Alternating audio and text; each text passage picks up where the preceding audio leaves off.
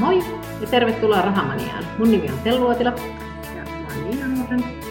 Ja tänään puhutaan jotain pitää puhua. Me jatketaan viimeksi, mä melkein innostun puhumasta eläkkeistä niin kuin yksityishenkilönä, niin tänään sitten puhutaan niistä. Joo, viimeksi puhuttiin yrittäjän eläkkeistä. Joo.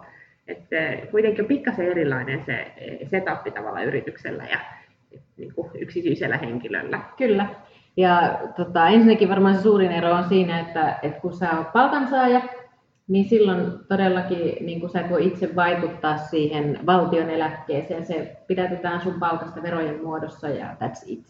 Ja se on aika, viimeksi mainittiin kyllä siitä, mutta se on ihan huikea prosentti, mitä sieltä lähtee. Paljon se oli? Se oli mun mielestä 24,6% ja en mä ole ainakaan tajunnut, että se on niin iso lopulta. Eli se on niin paljon suurempi kuin se niin kuin ansiovero, tai verostahan se niin pidättää, mutta semmoinen, niin mitä ajattelee perinteisellä niin että menee vaikka terveydenhuolto- ja koulujärjestelmään ja kaikkeen tähän näin. Niin, että 1/4 palkasta menee niin eläkkeisiin. Ja sitten se on vielä niin, että eihän ne mene niin kuin meidän eläkkeisiin, vaan ne menee niiden eläkkeisiin suurin osa. Toki sieltä pieni osa rahastoidaan, mutta ne menee niiden, jotka on tänä päivänä eläkkeisiin. Niin, että me ei edes saada niitä rahoja käytännössä. Ja sitten kaiken lisäksi, kun me jäädään eläkkeelle, niin se summa, mitä me saadaan sieltä, on paljon pienempi kuin se, mitä sinne on niin kuin maksettu. Eli oliko se tällä hetkellä, se oli noin 0,6 yhdestä eurosta. Joo. Meille maksetaan sitten 60 senttiä, mutta sitten taas kun me jäädään, niin se voi olla, että se on paljon pienempi se summa, mitä maksetaan ulos eläkkeenä. Kyllä. Kaikki ennusteet, ainakin sitä ei tiedä, mutta kaikki ennusteet sanoo, että se on pienempi ihan jo sen takia, että vaan niin kuin palkansaajien määrä tässä maassa, Suomen maassa, niin pienenee. Onneksi me ollaan naisia, me eletään pidempään, niin päästään hyödyntämään tästä paljon pidempään. Joo, se on totta, toi hyvä pointti. Tärkeää.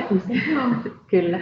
Mutta se on vaan niin kuin, itsellekin oli aika hurjaa se, että luin vähän aikaa semmoisen kirjan kuin Eläketurma. Kannattaa muuten lukea, siinä on tosi hyvin selvitetty niin tämä eläkejärjestelmä ja tämän nykyisten eläkkeensaajien, niin että paljonko niille maksetaan eläkettä ja saako siihen koskea, niin se on perustuslaissa turvattu. Eli sen takia esimerkiksi niin kuin siihen ei ole ihan hirveän helppo puuttua siihen, että pienennettäisiin tällä hetkellä tämänhetkisten eläkkeensaajien eläkettä. Sen takia koko ajan niin eläkeikää nostetaan varmaan myös senkin takia, että me eletään pidempään, mutta toikin varmasti on yksi syy, että saadaan niitä maksuja vähän pidemmälle ajalle.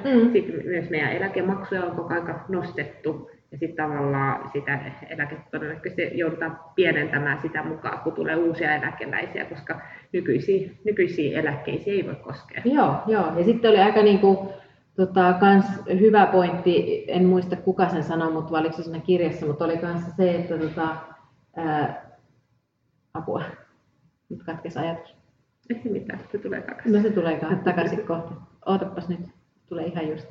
Niin se oli se, että miksi ei niin kuin myöskään niihin eläkkeisiin haluta, tämän hetken siis eläkeläisten eläkkeisiin haluta puuttua, niin on se, että he on tällä hetkellä suurin äänestäjäjoukko. Eli niin puolueet ei edes missään vaaliohjelmissa, vaikka niin kuin osa meidän niin kuin tästä Suomenkin huonosta taloustilanteesta saataisiin ratkaistua sillä, että nykyeläkkeensaajien eläkkeitä pienennettäisiin, ei tarvitsisi pienentää ihan edes hirveästi. Ja mä uskon, että siellä olisi aika moni, joka olisi valmis siihen, että sitä vähän pienennettäisiin, koska he on suhteessa kuitenkin myös maksaneet sitä. Toki, ja nyt en puhu ihan niistä niin kuin pienituloisista tai pienistä eläkkeensaajista.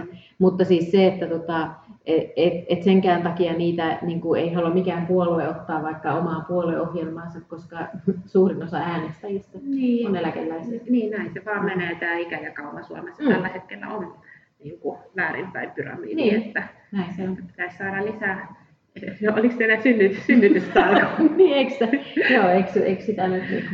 Mutta sitten toisaalta niin kuin mielestä yksi tapa jo, että saadaan sitä syntyvyyttä lisää tai enemmän korkeammalle, mutta sitten toisaalta mun mielestä pitää nähdä myös niin kuin maahanmuuttaja yhtenä niin kuin mahdollisuutena. Toki siellä on lieveilmiöitä ja tulee kaiken näköistä, kun tulee paljon porukkaa kerrallaan ja että miten heidät saa integroitua. Suomen kieleen ei ole helpommasta päästä ja sitten Suomen kulttuuri ja saatikaa tämä säätila täällä, niin voi olla aika haasteellinen yhteiskunta. Mutta sitten jos saa ne niin kuin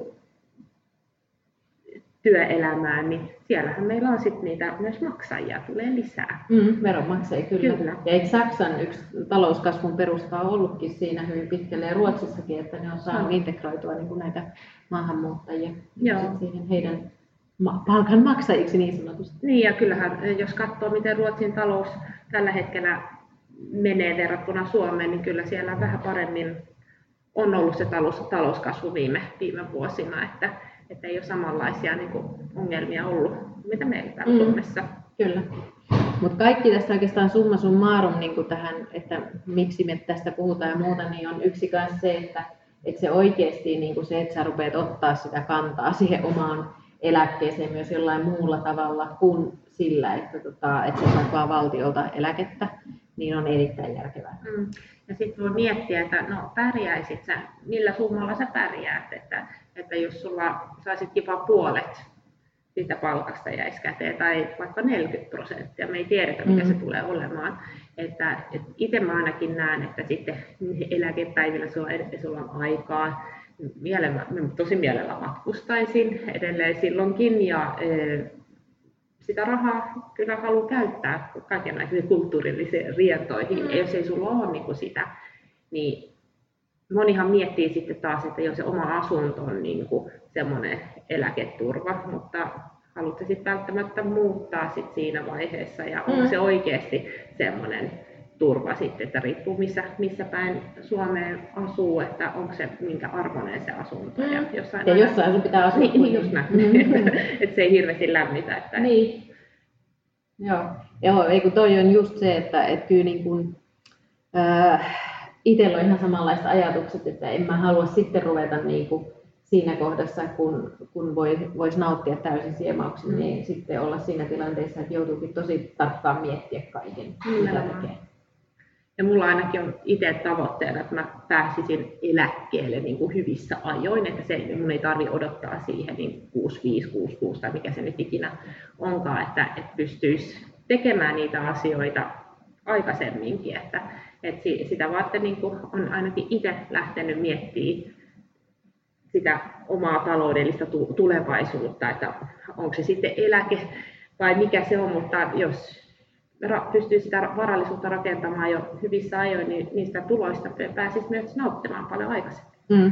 Näin se on. Ja sitten just jos ajattelee vaikka just sitä asuntosijoittamista tai jotain, mistä nyt ollaan tosi monessa jaksossa, niin kuin aina sivutaan sitä, mutta se, että jos sä pystyt vaikka ennakoimaan 20 vuotta tai 40 vuotta, tietenkin tosi ideaali, mutta pystyt niin kuin ennakoimaan sitä, niin sä ehdit siinä niin kuin rakentaa jo ihmeellistä, tai ihmeitä aikaiseksi siinä näkökulmassa, että sä pystyt sit sieltä kartoittamaan itsellesi sitä tai sijoittamalla. Joo, monihan on sit nimenomaan just ihan osakkeisiin sijoittamalla tehnyt hyvän tämmöisen lisäeläkepotin itselleen, että on säännöllisesti vuosien varrella laittanut aina osan palkasta sivuun, sijoittanut osakkeisiin ja sitten kun eläkkeellä niin huomaakin, että itse asiassa se tuotto, mikä tulee sijoituksesta, on suurempi kuin sun eläke. Et sekin on niin kuin mahdollista, se vaatii tietenkin semmoista pitkäjänteisyyttä ja pitkää aikaa myös, mutta aika kuluu joka tapauksessa, että se on ihan sama, että jos aloitat nyt tänään, niin 20 vuoden päästä 20 vuotta vanhempi, aloitat se tänään tai et. Niin on. Ja kyllä, ja sitten kun on kuitenkin aika pienillä summilla, kun otetaan aika mukaan, niin sä voit tehdä niin kuin tosi valtavia tuloksia. Joo, Nordnetin blogissa muistaakseni oli just, että jos sä sijoitat noin 14 000 € lapselle, kun hän syntyy, vaikka osakemarkkinaindeksirahastoa tai johonkin vastaavaa, niin jos katsoo keskimääräisiä tuottoprosentteja, mikä sitten ei välttämättä ole tae tulevasta tuotosta, mutta periaatteessa niin jos katsoo sitä, niin sitten tämä vastasyntynyt, kun hän jää eläkkeelle siinä 65-vuotiaana, 66-vuotiaana, niin hän on miljonääri. Ja siinä oli se tuottoprosentti mun mielestä 6 ja 7 välillä. Kyllä. Mutta tuosta tulee muuten erittäin mielenkiintoinen niin kuin ajatus, että mitäpä, saisiko tuolla ratkaistua myös niin kuin Suomen valtion niin kuin ongelman tai eläkeongelman, mitä jos jokaiselle syntyvälle lapselle laitettaisiin se 14 000 € jotenkin pakko, vaikka indeksi sijoitettaisiin johonkin rahastoon ja sitten sen annettaisiin siellä niin kuin kasvaa, niin saataisiko me itse asiassa sitä kautta niin kuin ratkaistua esimerkiksi eläkeongelma paljon pienemmillä summilla kuin mitä me yritetään tätä kautta tehdä? Niin, aivan. Se voisi olla ihan hyvä hyvä, jos niin kuin tässä vaiheessa lähtisi siihen tekemään, niin sitten 60-70 vuotta eteenpäin, niin sitten Suomella ei ole enää mitään eläkepummia tai ainakaan eläkeongelmia siinä mielessä. Joo, pitäisikö meidän Sipilä ottaa yhteyttä, että nyt olisi täällä vähän ratkaisua. No joo, mutta siis kaikkinensa niin kyllä se eläke vaan on semmoinen, että sitä vaan niin kuin on pakko vähän miettiä. Ja toi on mun mielestä tosi hyvä just toi, minkä sä sanoit, että mieti se sun tämänhetkinen tulo.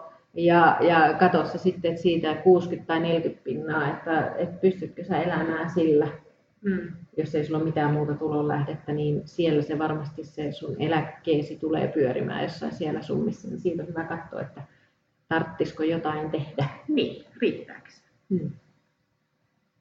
Hyvä. Eläketunnelmiin. Nähdään ensi jaksossa. Moikka! Moi moi!